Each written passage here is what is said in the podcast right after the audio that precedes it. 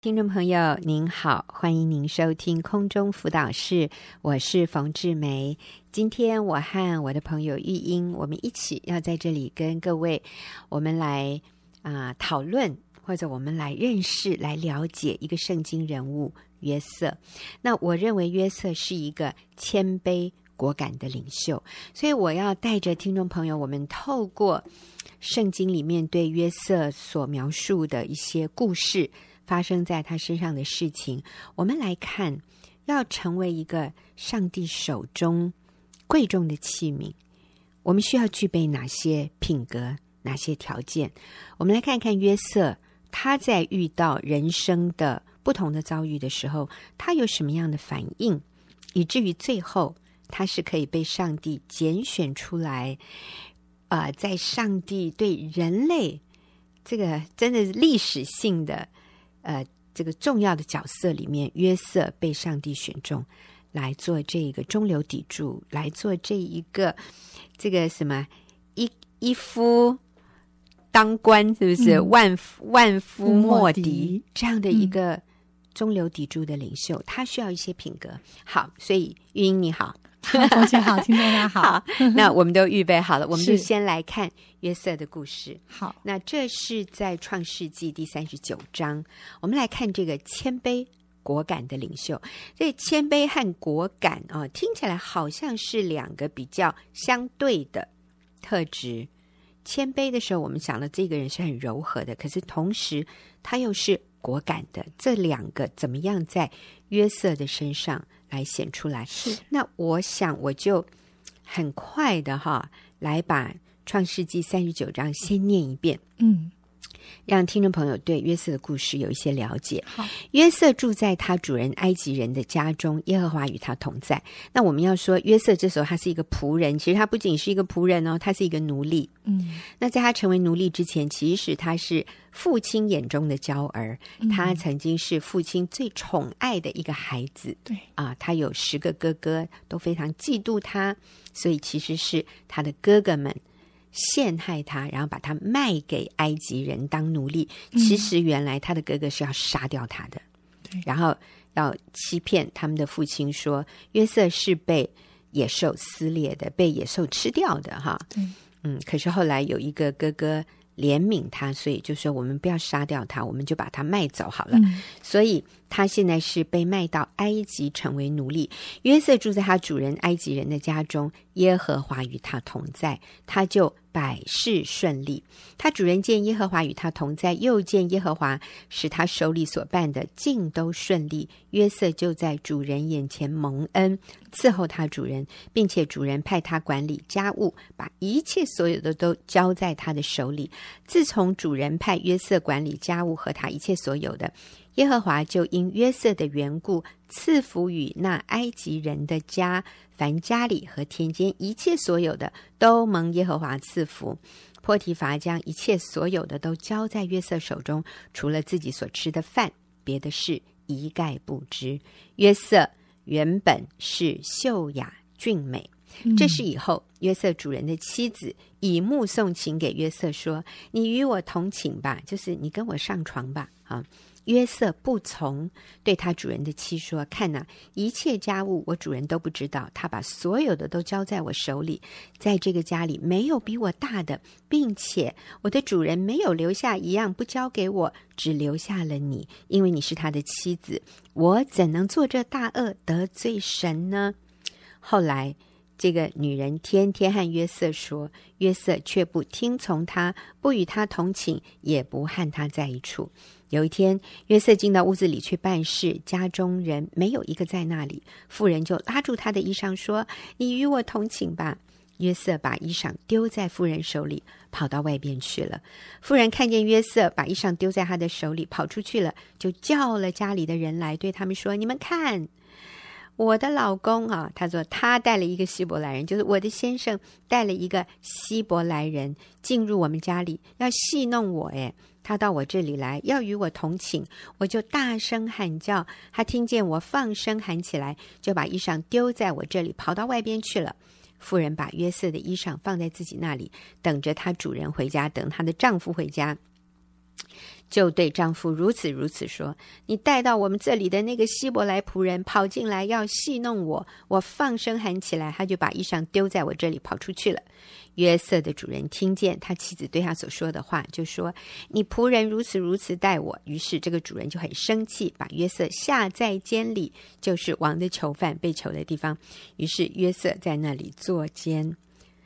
耶和华与约瑟同在，向他施恩，使他在私欲的眼前蒙恩。私欲就把监里所有的囚犯都交在约瑟的手下，他们在那里。哦，他们在那里所办的事都是经约瑟的手，凡在约瑟手下的事，私欲一概不查，因为耶和华与约瑟同在，耶和华使他所做的尽都顺利。其实，在这一大段经文里面，我们看到有好些字眼不断的重复。嗯我看到的，你有看到什么不断的重复的？啊，我看到耶和华与他同在耶和华与约瑟同在，然后一个结果是什么？啊，凡他所做的诸事顺利。对，百事顺利，尽、都顺利。嗯所以约瑟好像不管到哪里都有这样的一个现象，就是上帝与他同在，嗯以至于他所做的都顺利是。还有没有其他的发现重 复的？嗯，那个都会把一切所有都交在他手里，对交给他管。一切所有，一切所有，嗯每一样事情全都交给他。然后 呢，一概不查。然后那个主人就一概不查。OK，哦，所以约瑟是一个了不起的是人，是他是一个了不起的领袖。我觉得嗯他有太多太多值得我们学习的。所以玉英，根据你的观察，嗯你从约瑟这样的一个故事里，你看到约瑟有哪些领袖的品格，或者一嗯个、一个有他有哪些品格，以至于上帝与他同在？嗯并且让他百事顺利，嗯也因此人们放心把所有的事情都交给他，是而且一概不查。嗯 其实约瑟经历了三个主人哦，是一个是这个波提乏，嗯这个埃及人有钱人； 第二个是那个私欲，他到监牢里，他嗯又变成一人之下万人之上，然后最后他成为法老的宰相。是所以其实他有三个主人，而这三个主人都一样，把所有的事情都交给他，嗯然后一概不查。是那到底约瑟有什么了不起的品 格，让别人可以这样一再一一而再再而三的相同的事情发生在约瑟的身上？来，是你说说看你的观察。我看到他一定是一个忠心顺服、值得别人信任的人。忠心顺服嗯，值得信任，嗯因为他忠心顺服，所以他值得信任。嗯，嗯，对，可以看到他能够在三个主人，而且是不同职分的主人呃手下，都是这么被信任。嗯我相信主人观察他所交办他的事情，他都是为着主人的最高利益，嗯为着主人来着想，是然后为主人忠心的去做是啊。可以，他不藏私，他不会因为他是嗯一个外国人，他是一个被卖的人，他其实他是外劳，对， 真或的者他是外佣，是，他就自怨自哀，或者是随随便便。嗯对我相信他是勤劳， 是而且主动啊、然后交办他的事，他已经尽全力以赴，嗯然后为主人的利益去做最好的打算，以至于是主人可以信任他，把所有的事就交办给他。所以其实刚玉英你讲到他是一个外国人，啊、嗯是我们想到今天在。台湾啊，或者是在不同的国家，都会有一些引进一些外嗯劳。这些外劳来的时候，其实他们算是比较弱势的，对，他们在各方面的条件，嗯呃，或者应该是说，他们都是愿意谦卑，嗯来到一个他们不熟悉的地方，嗯，然后按他们所能的服侍当地的主人哦。嗯其实他们来，他们都是在人的下面工作的。是我们看到约瑟其实也是这样的一个对遭遇。其实约瑟比一般的外劳实在是呃悲惨太多了哈。嗯呃，因为约瑟他其实他是奴隶，是那奴隶的意思是什么？就他已经卖身嗯给他的主人了，他是永远没有办法离开这个主人的，他是没有办法替自己赎嗯赎回他自己，然后可以得到自由的。嗯当当那个时代的仆呃奴隶就是一生的，嗯就是是任他主人是使唤、使用、差遣，是他是没有办法翻身的。是所以其实约瑟是在一个非常弱势的对，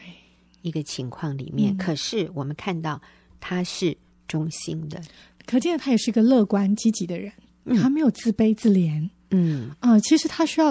啊、刚我们提到，我就想到他需要突破很多语言上的障碍、对，文化上的障碍、习俗上的障碍。嗯我相信波提乏他的啊、仆人当中有非常的 多，嗯，但而是他且都是当地人，对对对对，所以其实可以比他优秀的，或者比较容易赢得主人信任的，嗯，其实他们的条件都比他好。有可能，可见的，在约瑟的里面，波提乏会注意到他，一定是啊、呃他真的是有看到他一个不自怨不自哀，嗯而且积极主动，嗯然后他一定是认真学习。因为很多是时候交办他的事，他需要去尊重当地的习俗，因为嗯他跟以色列的习俗是有很多不同。对我，们从后面看嗯，他就交代他的哥哥们或者他的爸呃说他们是牧羊的，嗯当地人不喜欢牧羊的人，对，他们其的实很生活清习楚俗非常对不一样，他懂得怎么样进入呃嗯尊重当地的习俗，然后发挥他自己的那个部分，嗯来使主人得到最高的益处。所以我们刚刚提到约瑟，他非常忠心，他非常顺服，他进到一个异文化里面，而且他是非常弱势的，可是他竟然得到主人所有的信任，并且把一切的事情都交给他，并且交给他之后一概不查，是不用查，嗯，因为一定是对的，一定对是诚实的，嗯一定没有他私藏或者他为了己私、他作假或者他说谎。嗯所以约瑟是这样赢得主人的信任。所以刚才除了忠心顺服之外，还有你看到别的约瑟什么样的品格吗？我们看到他也非常的敬畏神，敬畏从神他来回应一个试探，就是他的嗯女主人是啊、跟他挑挑 逗， 应该是说邀请他做一些犯得罪神的事。嗯其实这些事情似乎他的主人都不会知道，因为他一概不查。对，啊而且是他自己的老婆哎，在要要要做这件事情，他太太一定更会把事情都盖起来，隐藏的很好，嗯对不对？而且约瑟一百个理由说这不是我，这不是我的问题，这不是我的错，我没有主 动，对对，我是顺服我的女而且主哦我也人，有需 要，但是但是他却非常温柔、坚定，而且勇敢的向女主人有礼貌的拒绝表达，嗯嗯，他表达他是要。为他的主人来忠心的，因为主人如此善待他。嗯，那除了女主人之外，他也没有去羞辱这个女主人。嗯他只是告诉他真理，然后之后他就选择尽量不跟他在一处，他非常有智慧的回避那个试探。嗯嗯嗯嗯，对。好，我们看到你呃，玉英刚刚说哈，约瑟对女主人的回答是非常有礼貌的啊、这一点我也是很佩服约瑟。你知道约瑟并没有说，哎。你也不想想你长什么样子啊？我会我会喜欢 你吗？因为我我的揣测是波提乏这个嗯老板啊、嗯这个这个财主，嗯我觉得他不应应该不是很年轻的。嗯，我想财主通常都是他年是侍卫长，啊侍卫长，对，是法老的侍卫长。嗯哼嗯，嗯嗯，所以他应该军职应该，我想至少有应一该定的，年龄了，对对将军嘛，对做到那个对程度了。我嗯想他应该是比约瑟年纪大。对那如果我们来算一算约瑟的年纪，他十七岁被卖当奴隶，嗯然后他做法老的宰相的时候，他是三十岁，嗯然后他在监狱里面后来待了两三年。嗯所以我想，约瑟这个时候大概是二十六七岁，嗯正是一个年轻人体力最旺盛、需要最强烈，嗯，但是我们要知道，约瑟那时候他是单身、而且孤单，孤单，嗯，对。然后现在这里又出现一个女的，那我在想，这个波提乏的太太，我想应该也不是约瑟的年龄，可能、嗯可能应该比约瑟大一点哈、 就是说，约瑟他并没有说你这个淫荡的妇人，对你不要来诱惑我，也他也没有说对不起，我对你没兴趣，嗯他只是说我不能做这样的事，得罪我的主人。所以在这种时刻，他对于试探的一个回应都是：我需要对我的主人忠心，嗯，我需要对神忠心，是我怎么能行这大恶得罪神是呢？嗯，所以我们看到他有非常敬畏神的品格。嗯，嗯所以他也非常啊、持守圣洁，嗯嗯，在他非常明白，他非常谦卑的知道，他现在所有的诸事顺利，都是因为耶和华与他同在。阿门。他里头对上帝的那个敬畏是从里头发出来的，是他不是因为看到他自己拥有这么多，嗯然后想要讨好人。哎，女主人给他好处哎，嗯你想想看，他拒绝这个女主人，其实会带来一些后果的。是但是他宁愿可能会有一些不好的后果，嗯可能会被撤换这个管家的位置，嗯他仍然选择不得罪那个敬畏神的那个态度。是可见得他的优先次序里头，神是他服侍的最高优先，嗯以致他能够忠心的服侍地上的看得见的权柄。嗯嗯，这真的很了不起。是好，除了敬畏神之外，你还看到他有什么品格？呃，我也还看到他其实是一个啊、表里一致，而且他愿意为义受苦。嗯怎么说呢？后面其实他因为这个拒绝就被下到监里，嗯但是我没有看到他在监狱里面跟那个典狱长一直讲自己的苦。如果他是一个苦读、自怜嗯啊、充满了苦读恼恨的人，受我害像者情节，对嗯他可能没有办法在监狱里面去服侍别人，而让典狱长信任他。嗯哼他没有为自己伸冤，是，然后他到了监狱，仍然为典狱长服侍其他的囚犯。是嗯，所以我看到他里面其实是一个愿意为主受苦，他没有因为他坚持真理，嗯然后他反而被下到监里，嗯他就埋怨神，对因为我们看到他在下面，耶和华仍然与他同在，嗯是可见得他在监狱中心中仍然依靠耶和华，是而且相信神掌权。嗯是嗯，我相信一个人心里面如果存着苦毒、恼恨、抱怨，还有这些愤怒。嗯，然后指责别人的不是，然后自意，觉得自己都没有错，啊、嗯都是别人陷害我，带着这样的一种愤怒、苦毒的人，上帝是不乐意与这种人同在的。是上帝之所以每一个情况里面，圣经都说，因为耶和华与约瑟同在，他就百事顺利。那我觉得就证明了约瑟的心里从来没有一刻不敬畏神，从来没有一刻容许那个罪在他的生命当中做主，他没有容许苦毒、恼恨、呃仇恨来占据他的心。嗯，我相信他的心里面，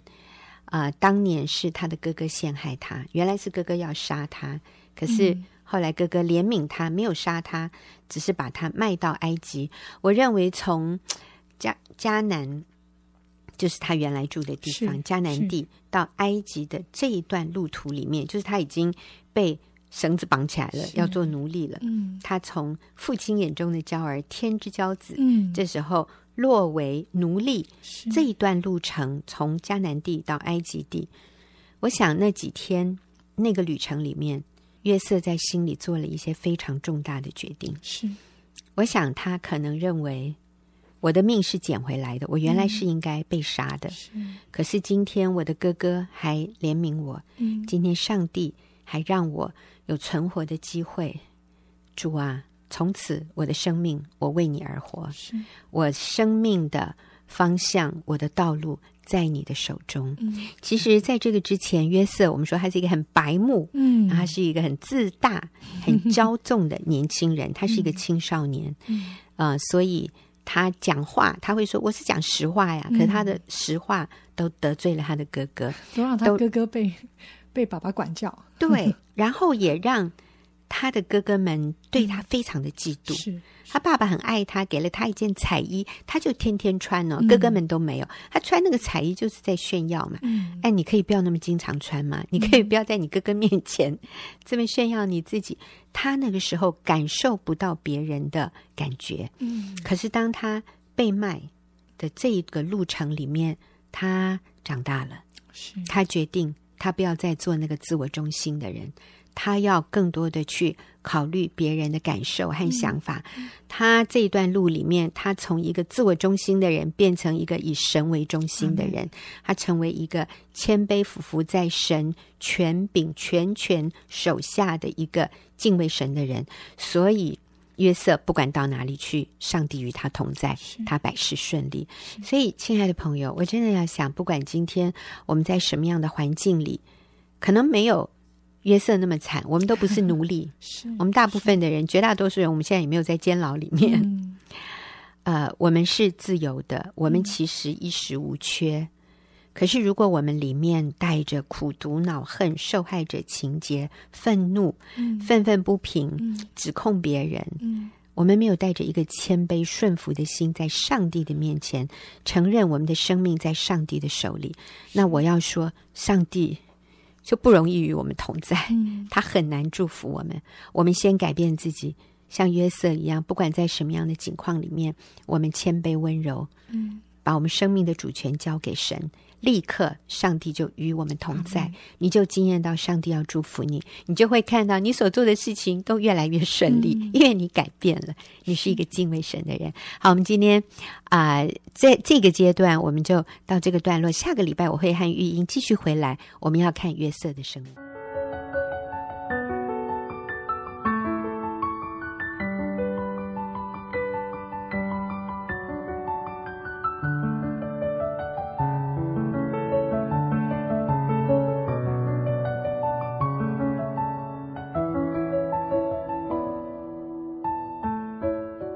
好，又到了我们问题解答的时间，这里是空中辅导室，我是冯志梅。好，那今天我继续请小婷姐妹来跟我们回答管教子女的这样的一个议题哈。所以，听众朋友的问题是如何正确的管教子女？那小婷，其实前面两个礼拜我们都已经提了很多，可不可以用杖打呀？什么是顽劣的孩子啊？ 除了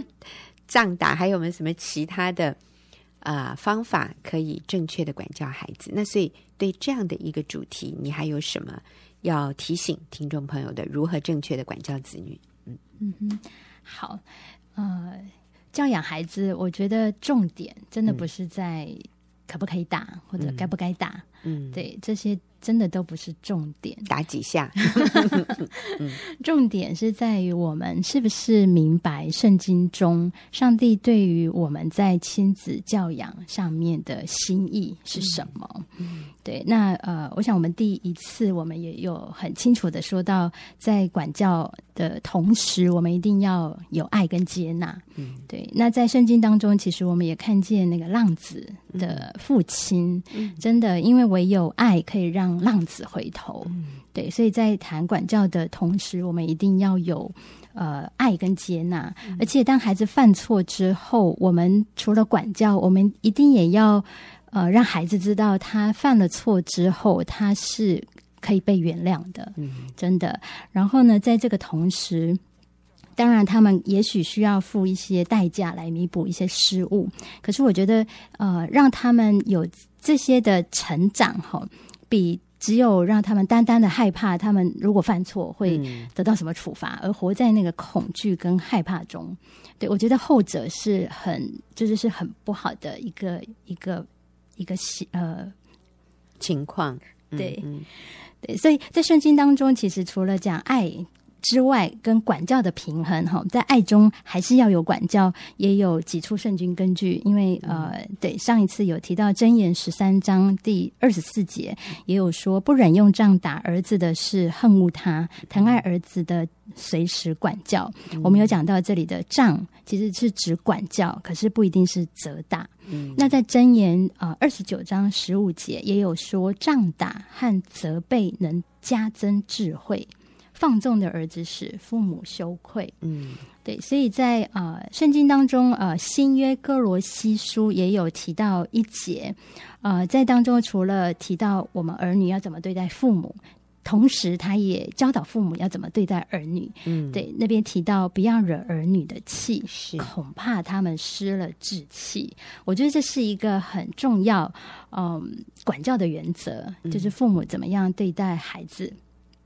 在另外一个版本和合本修订版里面有呃，翻译是这样的：不要惹儿女生气，恐怕他们会灰心。嗯，对，那还有新译本或新汉语译本，也意思是不要激怒儿女，免得他们灰心丧志。那同样在以弗所书第六章第四节也有讲到，不要激怒儿女，而要用主的教导来教育栽培他们。嗯，对，因为呃，我们在教养孩子的时候是要照着主的教训和警戒，嗯，养育他们。嗯，对，所以管教的最高原则，我觉得很重要的是，也是提醒，就是不要伤害孩子的自尊与嗯，志气。嗯，对，所以保罗就吩咐我们做父母的，不要惹儿女的气，因为呢，他知道。啊、儿女的心都是很脆弱的，而且是很容易受伤的。嗯，如果父母用不正确的方式，或者是是像之前讲的，我们的动机不正确的话，嗯，所以做父母的其实也是有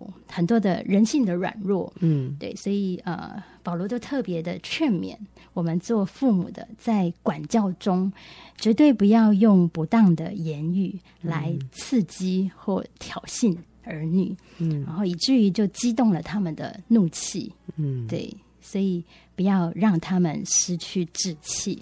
我觉得哈，在中国人的文化传统里面，我们常常讲的是相反的。做孩子激哎的将法， 啊啊，对，其实激将法这个就是真的是会刺激孩子。然后呃激将法的意思就是先说你不好嘛，然后就让你去证明说我没有你讲的那么不好。那其实这个过程是伤害孩子的。我说中国人的文化传统里面，通常我们是跟子女说，你不要让父母生气哦，不要激怒你爸爸妈妈哦，你不要惹你父母的气哦。可是我们发现圣经是相反的，圣经是吩咐父母不要惹儿女的气，父母不要去激怒儿女。可见得，我觉得父母激怒儿女的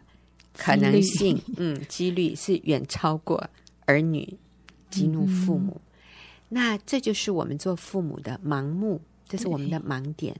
我们常常都觉得是孩子让我生气，殊不知我们让孩子受挫折，我们让孩子受打击，嗯我们让孩子受伤的几率、程度和次数远超过孩子让我们觉得困扰。嗯这个真的是一个很重要的对父母亲的提醒，因为圣经不断的提醒父母。你不要惹儿女的气，嗯免得他们失了志气。你知道失了志气是什么意思？就是放弃。嗯哼，就是对人生再也没有动力，对学习没有欲望，对于改进自己，对于去探索，对于哇，觉得人生好美，你知道吗？这个孩子他是里面失失望的，他是放弃自己的，他是不想再努力的。因为他已经失去自信心，因为他里面有一个认定，就是不管我怎么做，我都不够好，我再怎么努力，父母仍然不会满都不满意，所以他就有一点自我放弃，这个叫做失了志气。那你看一个失了志气的孩子，其实他就是沉溺在电动玩具里面，因为在那里他可以找到安全感，他脱离一个现实的世界，他要在一个虚构的世界里面，他去感受到他存在的那个价值和一种好像有一点信心的感觉，因为在电动里他很厉害，可是他在实际的生活里面，他是失败的，他是不相信自己会成功的。那这个就来自于父母讲话使儿女失了志气，父母用激将法说：“我看你完了，你连谁谁谁都不如，我看你将来只能去扫 扫厕所啊，或者是将来没有人会信任你，你真的让我丢脸，你让我失望。”我不敢跟人承认我有这样的儿子，你不要告诉别人你是我的儿子， 你知道，就类似这样的话。我们以为这样子会刺激他，让他向上，其实正好相反。好可惜。对，所以管教的目的绝对不是最后让孩子失了志气啊、而是让他们先要在一个觉得被爱、被了解、被接纳的环境里面，然后是被正确的引导和约束的。教养孩子之前，其实父母也很重要。我们要醒察自己嗯，有没有先错在先，我们是不是做了什么，以至于孩子会有了一些行为偏差？对，所以我们呃惹儿女的气哈，嗯有一些可能。第一个就是父母没有实现诺言，所以嗯儿女的心灵会受到创伤。嗯，对，或者是父母错了，可是却不肯认错。嗯，那儿女呢就会感到受委屈，而且呢，那个逐渐记恨在心。累积累积苦毒恼恨，累积对对父母的不满。对哦嗯第三就是父母注重事业而忽略了家庭，那父儿女呢就会感到孤单，他的生命就感到没有价值，因为不被看重。嗯对，父母管教如果过分严厉，儿女跟父母的关系就会疏远，就不敢亲近。嗯对，那还有热儿女的气呢？第五就是父母的定规，好。很清楚，可是呢，却没有加以解释，嗯那儿女就会觉得好像笼中鸟，嗯他，就有可能想要叛逆，想要飞出去，想要逃跑。孩子不知道为什么有这些严格的规矩。嗯，对，还有父母在发怒中管教，那儿女的心中就会发展出苦毒，还有愤怒，这个都是惹儿女的气哈。第七就是父母如果没有教儿女怎么样，呃，怎么样可以。讨他喜悦，就是父母没有告诉孩子，诶，他喜欢什么，那儿女就觉得他不知道他要怎么做，所以他可能就会自卑或者是自我拒绝。嗯对，还有父母如果只称赞别人哈外表美丽，那儿女就会觉得就是被比较。嗯，，对，那父母如果对孩子不耐烦，嗯对，是先不耐烦哈，那儿女就会想要寻求外人的肯定，嗯而加入帮派。嗯对，第十就是父母会咒骂儿女，那嗯儿女的自我形象就会受损。嗯嗯父母如果忽略儿女的需要，儿女就会缺乏安全感。嗯，父母如果要求太苛刻，儿女就会放弃努力，嗯这些都是惹儿女的气的可能性。所以我看到的是，我们如果要不惹儿女的气，或者一个父母要正确的教养子女，甚至管教子女，父母本身需要是一个成熟。情绪稳定的人，父母本身需要是有正确的价值观的嗯哼哈、那我记得有一次在一个地方演讲，我们也是讲亲子关系，我们讲到说，父母能够给子女最重要的是正确的价值观，还有健康的自我形象啊、还有等等等。讲完了以后，就有一个年轻的爸爸，他非常忧愁的，可是他非常诚恳的，他来问我，他说：“冯老师，你刚才讲的说我们可以给子女的，其实我那次讲，我们可以给子女最重要的第一个是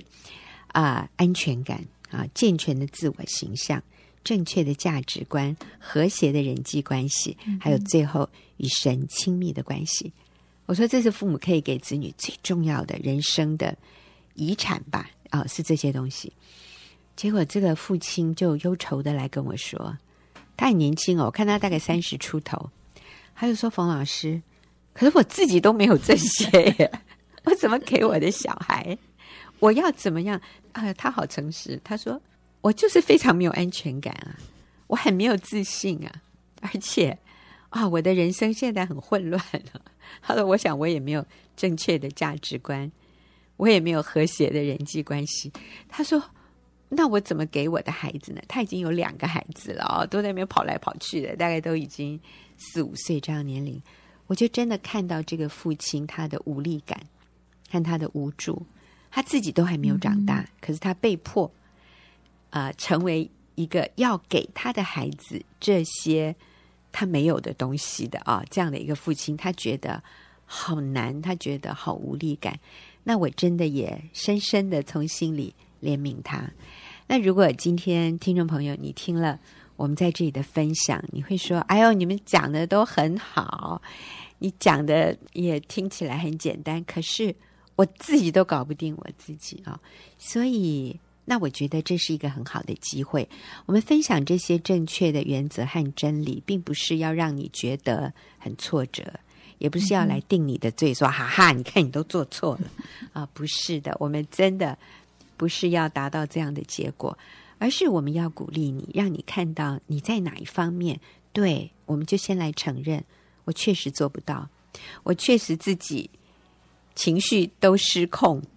然后我常常在怒中管教，而且我觉得我有时候对孩子过分的严厉，或者我过分的注重我的事业和工作，我没时间给孩子，我忽略了家庭，还有有的时候我真的知道我错了，我就是死不肯跟孩子低头说爸爸错了，妈妈错了，或者有的时候我答应孩子，我就假装忘记，我没有实践。我给他们的承诺和诺言，甚至他们后来提出来了，我也都否认。其实我们自己里面是很心虚的，我们觉得我们对孩子是很亏欠的。那我想这是一个很好的机会，我们可以来到上帝面前，说：“上帝啊，你看到我，我真的就是这么样的无力无助，请你来帮助我。”你可以先做一个祷告，邀请耶稣进入你的心里。你可以说：“上帝，我需要你，我愿意打开我的心，邀请耶稣进来。谢谢你赦免我的罪，也请你来管理我的人生，让我经验一个有能力、有智慧、一个丰盛的生命。”奉耶稣的名祷告，阿门。如果你做了这个祷告，刚才跟我心里这样讲，耶稣就进来了。啊，你可以啊，我再讲一遍啊。你若愿意的话，你可以跟我说：“神啊，我需要你，我愿意打开心门，接受耶稣，进到我的心里面来做我生命的主。谢谢你赦免我的罪，原谅我曾经犯过的错误，